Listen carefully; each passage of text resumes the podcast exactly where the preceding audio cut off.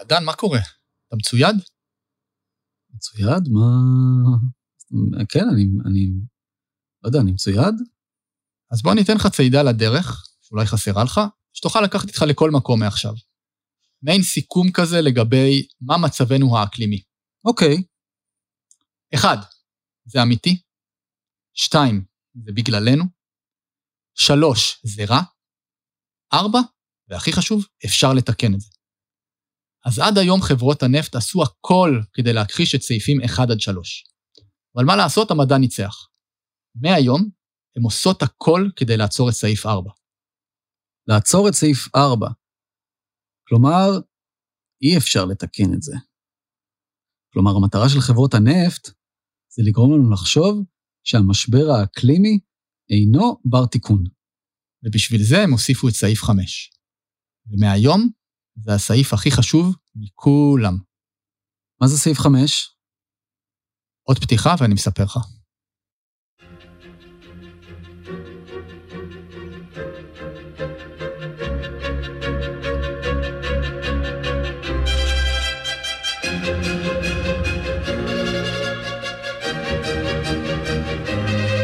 האקלימיסטים, הפודקאסט הישראלי על משבר האקלים, עם נתן פלדמן ודוקטור אבנר גרוס.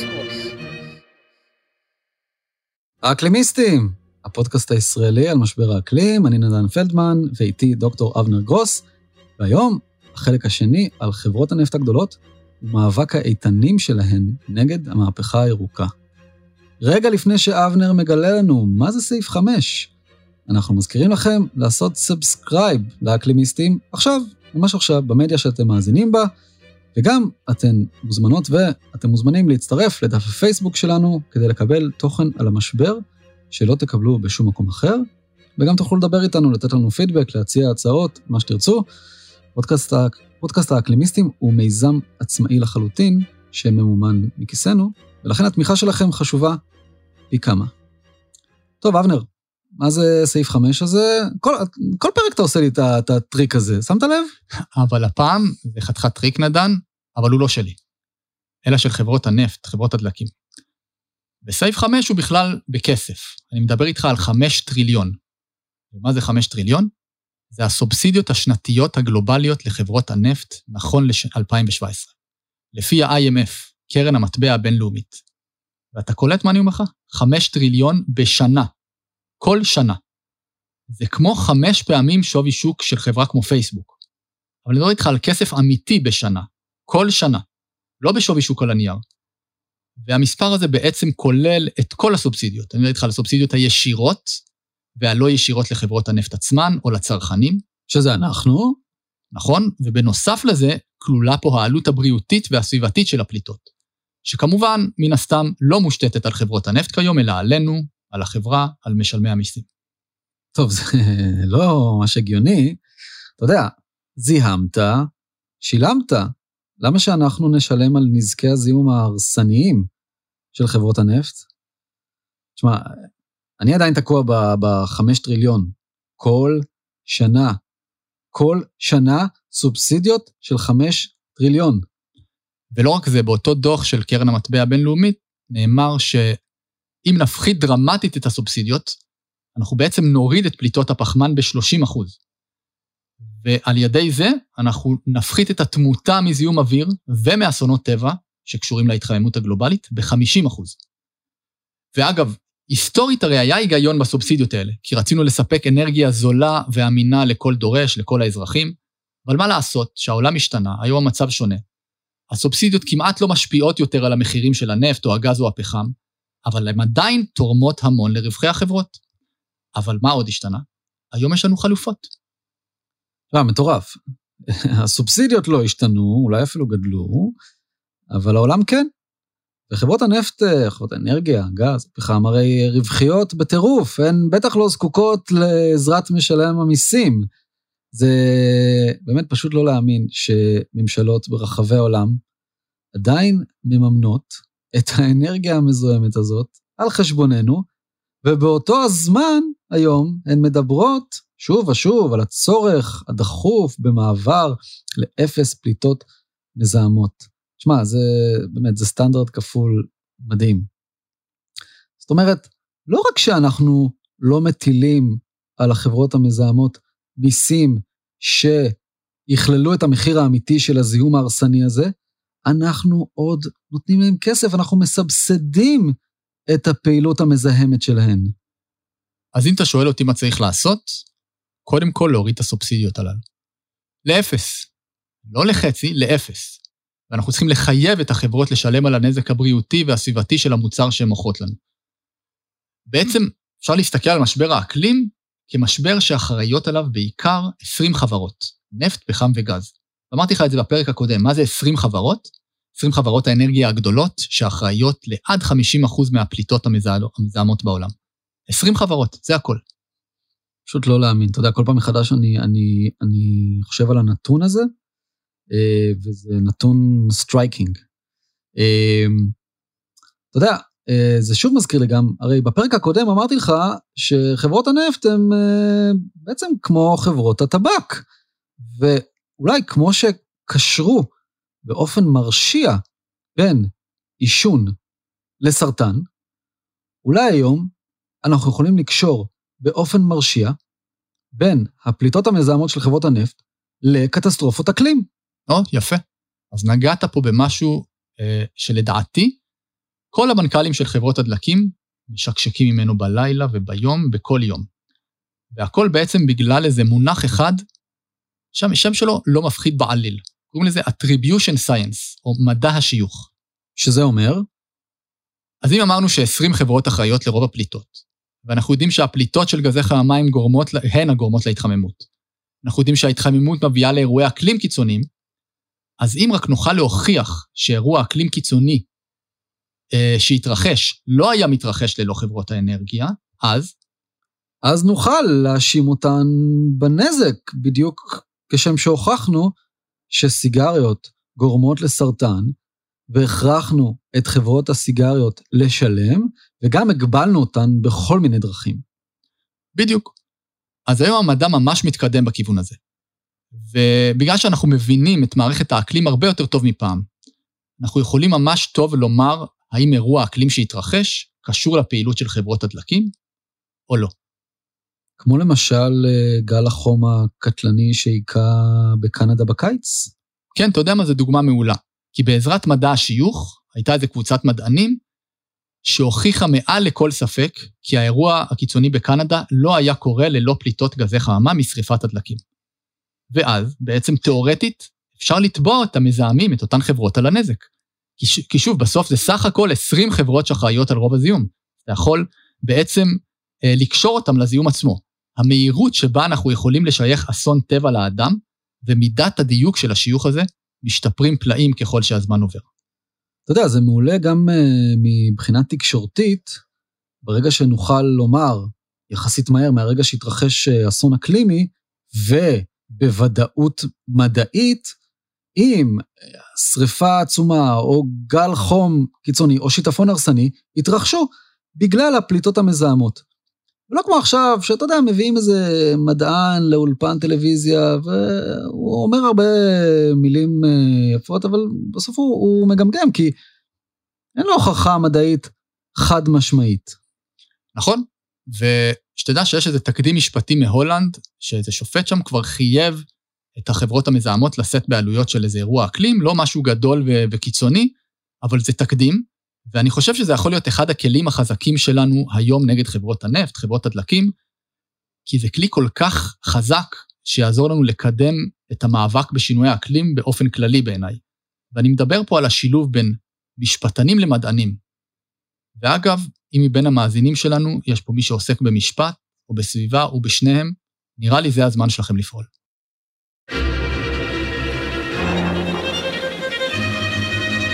האקלימיסטים אוקיי, אבנר, אז בעצם איזה סובסידיות חברות הנפט בדיוק מקבלות מהממשלות? תשמע, זה נושא ממש מורכב, אפשר לדבר עליו פרקים שלמים. אבל בגדול בוא ננסה לפשט את זה. יש לך את הסובסידיות הישירות, יש לך את הסובסידיות העקיפות. הסובסידיות הישירות עוזרות לחברות, אה, לחברות הנפט להפוך את החיפוש, הקידוח והפקת הנפט, הפחם או הגז לרווחיים ומשתלמים עבור החברות. אז מדובר פה בהקלות מס על הרווחים, אה, ביטול מס רווחי הון על חלק מההשקעות שלהם, מתן הלוואות ומימון בריביות אפסיות בערבות המדינה לכל מיני פרויקטים, וכמובן, אולי הכי חשוב, מימון של התשתיות, כמו הנחת צינורות הגז או ההולכה של הנפט והפחם, וכל מה שכלול בזה. אתה יודע, יש גם uh, את ההיבט של uh, שימוש בצבא כדי להגן על מאגרי נפט וגז בכל מיני אזורים בעולם, כשהמדינה מספקת הגנה ביטחונית, שוב, על חשבוננו, לשמירה על המאגרים, כמו אצלנו בישראל במאגרי הגז של uh, תמר ולוויתן. נכון, ואגב, הרבה פעמים זה נהפך גם להסדר אינדיבידואלי בין חברה מסוימת לבין המדינה. ואם החברה חזקה, ובדרך כלל החברות האלה מאוד חזקות, לרוב הן משיגות דיל מעולה בשבילהן ורע לנו. אוקיי, זה הסובסידיות הישירות. מה עוד? אז יש את הסובסידיות הלא ישירות. אה, כאלה, למשל, שעוזרות לממן איתור וקידוחים במדינות זרות, הקלות במס לחברות ששומרות על העובדים המקומיים, כסף למחקר ופיתוח, וכמובן יש עוד סובסידיות שמושתות, בעצם המדינה אה, מספקת לנו, הצרכנים, אנרגיה יותר זולה, אבל הם לא פוגעים ברווחיות של חברות הנפט כשהם עושים את זה. והכי חשוב אולי, אמרנו את זה כבר בפרק הקודם, הממשלות לא משיתות את הבעיה הבריאותית והסביבתית על החברות המזהמות. שלא כמו חברות הטבק שדיברנו עליהן, שמשלמות כבר שנים מס שהוא פיצוי על הנזק הבריאותי של המוצרים שלהם, חברות הנפט לא משלמות. ותן לי לשאול אותך שאלה. יש לך ניחוש כמה הסובסידיות לחברות הנפט יותר גדולות מהסובסידיות העולמיות לאנרגיות מתחדשות? לא יודע, אין לי מושג, אבל uh, יש לי תחושה שאתה הולך לבאס אותי עוד פעם, נכון? אז לפי חלק מהערכות פי שלוש, אבל אם אתה לוקח בחשבון את הנזק הבריאותי והאקלימי, אז עד פי עשרים. למה בכלל uh, חשבתי שזה יהיה אחרת? מה שכן צריך לומר, זה שעדיין רוב הפקת האנרגיה בעולם זה מדלקים מזהמים. ולכן פר יחידת אנרגיה, המתחדשות מקבלות יותר, כי זו תעשייה עדיין יותר קטנה, אבל זה לא כזה בעייתי, כי כמו שהיה בתחילת הדרך של הנפט, שזו הייתה תעשייה שרק התחילה, אז זה מאוד הגיוני לתת לאנרגיות האלה, המתחדשות, את הבוסט הזה. אוקיי, okay, אז אה, בואו נרחיב עוד על אה, באמת חברות הנפט והיכולת שלהן ללכת עם ולהרגיש בלי. כלומר, איך הן מצליחות מצד אחד לשמור על רווחיות גבוהה, וגם לקבל הקלות מס וסובסידיות כל כך גדולות, בזמן שהראיות הראיות המדעיות מראות בבירור שלחברות האלה יש תרומה קריטית למשבר האקלים. ולא רק זה, אני חושב שהיום חברות הנפט אה, שינו טקטיקה. הרי הן כבר לא יכולות להכחיש את משבר האקלים, זה יהיה מביך. אבל הן לא פראייריות בכלל, נדן. ויש להן טקטיקה חדשה, ובעיניי היא מסוכנת ומתוחכמת הרבה יותר. האקלימיסטים, הפודקאסט הישראלי על משבר האקלים. עכשיו נדן, תהיה איתי רגע, תקשיב. אני רוצה לפרוט לך מה כולל את הטקטיקה החדשה הזאת. יש כמה דרכים. אני מקשיב. אחד, להאשים את הצרכנים באחריות אישית. הרי אנחנו צורכים את המוצרים המזהמים, נכון? ולכן אולי אנחנו אשמים. אף אחד לא מכריח אותי או אותך לקנות, או שחברות הסיגריות טוענות שהן לא אשמות בזה שמישהו החליט לקנות שתי קופסאות ביום ולעשן. כלומר, חברות הדלקים אומרות, מה אתם רוצים מאיתנו? ואתה יודע משהו? הן עובדות מאוד מאוד קשה בלעודד את השיח הזה, גם בקרב פעילי הסביבה. וככה נדן, מאטים את השינוי, מסיטים את השיח ואת האחריות מהם, אל מי? אליך ואליי. 2. הן מפחידות אותנו כל הזמן שללא גז או פחם או נפט יהיו שיבושים קשים, שאנרגיה מתחדשת לא יכולה ולא תוכל אף פעם לספק לנו את כל הצריכי האנרגיה שלנו. בעצם, אנחנו חייבים אותם. שלוש, הם מציעים לנו פתרונות מתחום הנדסת אקלים, כמו קירור כדור הארץ על ידי זריעת חלקיקים באטמוספירה, הצבת מראות ענק באטמוספירה, פשוט גורמים לנו להשלים עם המצב הקיים, כאילו גם ככה אין לנו דרך להגיע לאפס פליטות. אתה יודע, אני קצת חושש עכשיו uh, לשאול כמה עוד uh, דרכים כאלה יש. עצרנו בשלוש, יש לנו עוד שלוש. אוקיי. יש לך סבלנות? כן, חשוב, אני, אני, אני, אני מקשיב, אני, אני שואל, אתה יודע, קצת, uh, כמו שדיברנו בפרק הקודם, ארסנל הנשקים של חברות הנפט, ואיך שאתה בעצמך אמרת, חלקם קונבנציונליים וחלקם פחות קונבנציונליים. אז תשמע על דרך טקטיקה הרביעית. אז בעצם מציעים לנו כל מיני פתרונות עקיפים להגיע לאפס פליטות, שאולי נשמעים טוב, אבל בפועל לא יביאו אותם באמת ליעד, וכך הלחץ יורד מהגב שלהם. תקשיב טוב עכשיו לדוגמה. חברת של ההולנדית למשל טוענת שהיא הכי מתקדמת מכל חברות הדלקים מבחינה אקלימית, היא הבטיחה להגיע לאפס פליטות נטו הכי מהר שיש. מה הבעיה פה? המילה נטו. כשאתה קורא את התוכנית אז מתברר שהם הולכים לכיוון של carbon offset, או איפוס הפליטות באופן לא ישיר.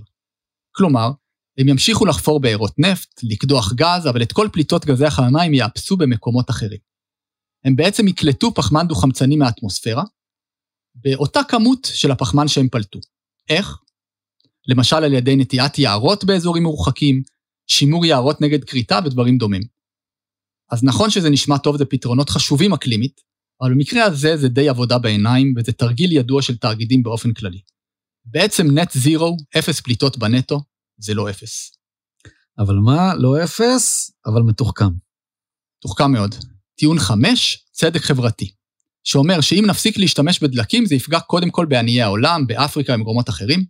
לא תהיה להם גישה לאנרגיה זולה, וברור שהחברות האלה מתעלמות מזיהום המים והאוויר, כל מה שקורה כתוצאה משריפת הדלקים, שפוגע הרבה יותר. אז הרשה לי לזלזל בזה נדן, ואני בטוח שלחברות האלה אכפת מעניי העולם קודם כל, ולא מהכסף שלהם. ברור. וטיעון שישי ואחרון, החברות שמות דגש על המחיר הכלכלי שיעלה לנו המעבר האנרגטי הזה, שהוויתור על דלקים מזהמים יהיה הרבה יותר יקר מאשר הנזק של משבר האקלים עצמו. אבל מה, כל המאמרים כולם מראים שהרווח בהתכוננות למשבר האקלים עולה בהרבה על ההפסד, בפער עצום. למשל, שים לב, רק חצי מעלה הבדל שנעלה. אם נעלה בשתי מעלות במקום מעלה וחצי, אנחנו נפסיד 20 טריליון דולר. אוקיי, okay, בוא נדבר על איך החברות האלה משפיעות על ההחלטות של הממשל לקבל את כל הסובסידיות, ועל הדרך גם אה, לחמוק מכל מיני אה, תשלומי אה, מיסים. אני מתאר לעצמי, גם מההיכרות שלי דרך דה מרקר, שזה בעיקר דרך לחץ שמופעל על פוליטיקאים. סנטורים וחברי קונגרס בארצות הברית, חברי כנסת ושרים אצלנו. למשל, אני יודע שבארצות הברית משקיעים, החברות האלה משקיעות 350 מיליון דולר בשנה על עבודת לובינג במשרדות הממשל. באירופה הסכום הזה הוא כ-250 מיליון יורו, זה פי 13 ממה שמשקיעות חברות האנרגיה המתחדשת.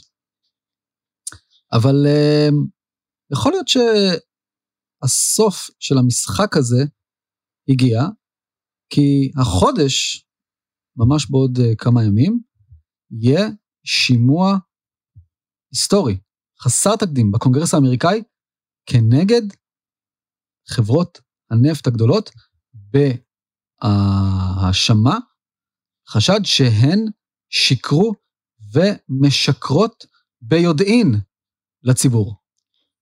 נכון, והשימוע שאתה מדבר עליו הגיע בגלל הריאיון שאני הולך להשמיע לך עכשיו. Did we aggressively fight against um, uh, some of the science? Yeah. Uh, yes. Did we join some of these shadow groups. Uh, to work against uh, some of the early efforts? Yes, that's yeah. true. Um, but there's nothing. There's nothing illegal about that. Yeah. Um, you know, we were looking out for our investments. We mm. were looking out for our, our in uh, uh, our shareholders. אז מה ששמענו זה היה חלקים מראיון עם לוביסט של אקסון מוביל, קוראים לו קיט מקוי, שחושב שהוא אה, בראיון עבודה להיות לוביסט לחברה גדולה. אה, זה בעצם גרינפיס עשו לו את התרגיל הזה, וזה היה. ניסיון מאוד מאוד מוצלח להפיל אותו, מה שהצליח. תשמע למשל מה הוא אומר על מס פחמן. You know, nobody is going to, to propose a tax on all Americans. Um, and, and, and, and, and the cynical side of me says, yeah, we kind of know that. Um, but it gives us a talking point that we can say, well, what is ExxonMobil for? Well, we're for a carbon tax. כלומר, ברור להם שהמס הזה לא יעבור, ולכן כלפי חוץ הם תומכים בו. למה לדעתם המס לא יעבור? תשמע את זה. No, it's not, it's not gonna, carbon tax isn't gonna happen. And the bottom line is it's going to take political courage, mm. political will in order to get something done. And that doesn't exist in politics, it just doesn't. לפי מה שהוא אומר, הם סימנו 10 או 11 סונטורים שהם לשון מאזניים, שאקסון משדלת לתמוך בחוקים בעד חברות הנפט ונגד מס פחמן ובכלל נגד שינוי מדיניות, אה, למדיניות אקלימית, והם קוראים להם The Exxon 11. אז אותם 11 סנטורים כלפי חוץ טוענים שהם בעד האקלים, אבל בחדרי חדרים, בוא אני אגלה לך שהם עושים בדיוק ההפך. ואחד מהם, אתה יודע מי זה? נשיא ארהב לענייני אקלים. ג'ו ביידן? לא, לא, ג'ו אחר, ג'ו מנצ'י. אה, ג'ו מנצ'ין. ג'ו מנצ'ין, הסנטור מווסט וירג'יניה, שהוא דמוקרט, חבר המפלגה הדמוקרטית, מצד אחד, אבל הוא בעצם נוטה ימינה, והוא הפך להיות לשון המאזניים בכל דבר אה, בסנאט האמריקאי, בגלל פשוט החלוקה ממש חצי-חצי אה, בין הרפובליקאים לדמוקרטים, ולכן על פיו יישק דבר. נכון, ובדיוק לפני כמה ימים, לקראת הדיון בקונגרס, היה מאמר מעולה על זה בניו יורק טיימס, אמ, ובעקבות המאבק של ג'ו ביידן, יש את ה bill הזה של השתי טריליון דולר לתשתיות ועוד שלוש טריליון לנושאים חברתיים, שהאמריקאים רוצים להעביר כדי להתאושש ממשבר הקורונה, שהוא מאוד מוכוון אקלימית. אז חלק גדול מהביל הזה, מהחוק הזה, מהכסף, הולך לאנרגיה מתחדשת, רכבים חשמליים, ומן הסתם זה יפגע בחברות הדלקים. לכן מה שהן עושות זה להילחם מאוד מאוד חזק להחליש את הביל, את החוק החדש. למשל, הם עושים כל מיני ניסיונות לשכנע את המחוקקים שהחוק חשוב, אבל שצריך בעיקר לבזבז את הכסף על כבישים וגשרים ובניית תשתיות, אבל לא על אנרגיה מתחדשת. ולצערנו זה עבד. ובאמת, החוק והמימון בעניין התשתיות קוצץ לכמעט חצי ממה שהוא היה אמור להיות. אוקיי, okay, אז מה הסיפור פה של אה, מנצ'ין בדיוק? אז בואו נראה מי זה מנצ'ין. הוא הסנטור שקיבל הכי הרבה מימון מחברות הגז והפחם. יש לו מניות בסך 5 מיליון דולר בחברת uh, סיסטמס, שהוא כמובן אחד המייסדים שלה, חברת פחם. הוא הרוויח רק בשנה האחרונה, לפי הערכות, חצי מיליון דולר בדיבידנדים, um, ומצד אחד הוא דמוקרט, אז הוא מצהיר שהוא מאמין במשבר האקלים, שמתחמם בגלל האדם וכן הלאה. מצד שני, הוא לא מוכן לפגוע בחברות הפחם. תשמע, זה ממש הון שלטון בבן אדם אחד. בדיוק. והכי חשוב אולי, הוא מתנגד לתקציב של 150 מיליארד דולר להחלפת כל תחנות הכוח המזהמות באנרגיה מתחדשת, שחלק מהחוק החדש. אמ, בעצם החוק הזה אומר שהם ייתנו סובסידיות למי שעובר אה, לאנרגיה מתחדשת במקום לתחנת כוח מזהמת, וקנס למי שלא, וכל זה בעשור הקרוב, כדי לעמוד ביעד של ביידן, 80 אחוז חשמל נקי עד 2030. אז בעצם הוא בעד מעבר הרבה פחות חד והרבה יותר מתון למען אנרגיה נקייה, אמ, והוא מעוניין לעקר את החוק הזה מעיקרו. מצד שני, חשוב להזכיר שהוא מייצג את מצביעי ווסט וירג'יניה, המתונים יותר, אבל ווסט וירג'יניה זה מדינה שהיא ספקית הפחם והגז מהגדולות בארצות הברית. אמ, הרבה אנשים עובדים בחברות האלה, בתעשייה הזאת, והוא כן רוצה לדאוג להם. ואחת הטענות שלו, שהיא נפוצה מאוד בקרב חברות הדלקים הגדולות, היא שצריך למצוא דרך לנקות את הפחמן שהן פולטות. בעצם להמשיך לפלוט, אבל לנקות את האוויר מפחמן דו-חמצני. הגישה הזאת נקראת לכידת וקבירת פחמן. היא כרגע רחוקה מיישום ושורפת הרבה יותר אנרגיה, הרבה יותר פחמן בעצם ממה שהיא קולטת, אבל הדיבור שלו ושלהם, עוד דרך להאט את כל התהליכים ולהסיט את הדיון, זה בעצם, אמ, בואו ניתן סובסידיות שתוכלו לעזור לנו לפתח את הטכנולוגיה הזאת, וככה נוכל להמשיך לפלוט דלקים, אבל מה אכפת לכם שנעשה את זה אם ננקה את האוויר כל הזמן אה, מהפחמן הדו-חמצני? הבעיה היא שזה כל כך יקר היום וכל כך לא יעיל ולא ישים, שלחשוב על פתרונות כאלה, כמו שאמרתי, זה שוב פעם הסטת הדיון ומשיכת זמן. אוקיי, okay, ולסיפור הזה יש גם היבט מקומי ישראלי. נכון, אז למשל בבז"ן מדברים הרבה על מעבר למימן וטכנולוגיות סילוק אנרגיה ואגירת פחמן. וגרין ווש, כנראה. אני משער, מתאר לעצמי שנעשה פרק שלם על מימן בהמשך, אבל זה מאוד מטעה. מימן זה מקור אנרגיה אמ, שיכול להיות תחליף מעולה לדלקי אה, מאובנים, שהוא נטול פליטות פחמן. אבל השאלה, איך אתה מייצר אותו? אז בבז"ן מנסים ליצור כזה מסך עשן שאומר, אם אנחנו עוברים למימן, שווה אנחנו נקיים. אבל השאלה איך המימן מיוצר, מיוצר מגז, מפחם, מאנרגיית שמש? אני מתאר לעצמי שבמקרה הזה אה, מדובר בעוד תכסיס עיכוב מתוחכם, אם כי לא בדקתי לעומק, ויכול להיות שפה אני טועה, אבל תחושתי היא שיש פה שוב פעם מתהליך ה-DDD, Delay, Doubt Deflect. אני אתן לך פה ככה אה, מבזק אקטואלי. רק אה, השבוע שתי חברות פרטיות אה, בישראל צפויות להתחיל כנראה בחודש הבא בחיפושי נפט וגז חדשים בערבה באישור משרד האנרגיה. ומטעם שרת האנרגיה קארין אלהרר ממפלגת יש עתיד שהתחייבה להיאבק במשבר האקלים ולא לאשר חיפושי נפט חדשים, היא מסרה לעיתון הארץ שאין בכוונתה לפעול לעצירת הפרויקט, בגלל ש, ופה אני אצטט, המשרד, משרד האנרגיה, מחויב משפטית לקיום הרישיונות הקיימים. ורישיון החיפוש של החברות האלה כולל שטח בהיקף של 275 קילומטר רבוע, באזור שמשתרע מיוטבתה בחלקו הצפוני, דרך סמר, אליפז ובאר אורה ועד אילות בקצה הדרומי, זה ככה אה, זרקור ישראלי על בעצם אה, בעיה גלובלית. אה, ואני אשאל אותך לסיום, אבנר, תגיד, בישראל ובעולם, האם אלה הם האויבים הכי גדולים שלנו היום? חברות הדלקים המזהמים, שלנו ושל כדור הארץ. אני חייב לענות על זה? תנסה. מצד אחד אני רוצה להגיד לך שהם הכי גדולים, אבל יש לנו עוד אויבים, ומה שאני כן יכול להגיד לך זה שהם מספיק גדולים ומספיק חזקים, ושאנחנו חייבים לבלום אותם עכשיו. יהיה המחיר אשר יהיה.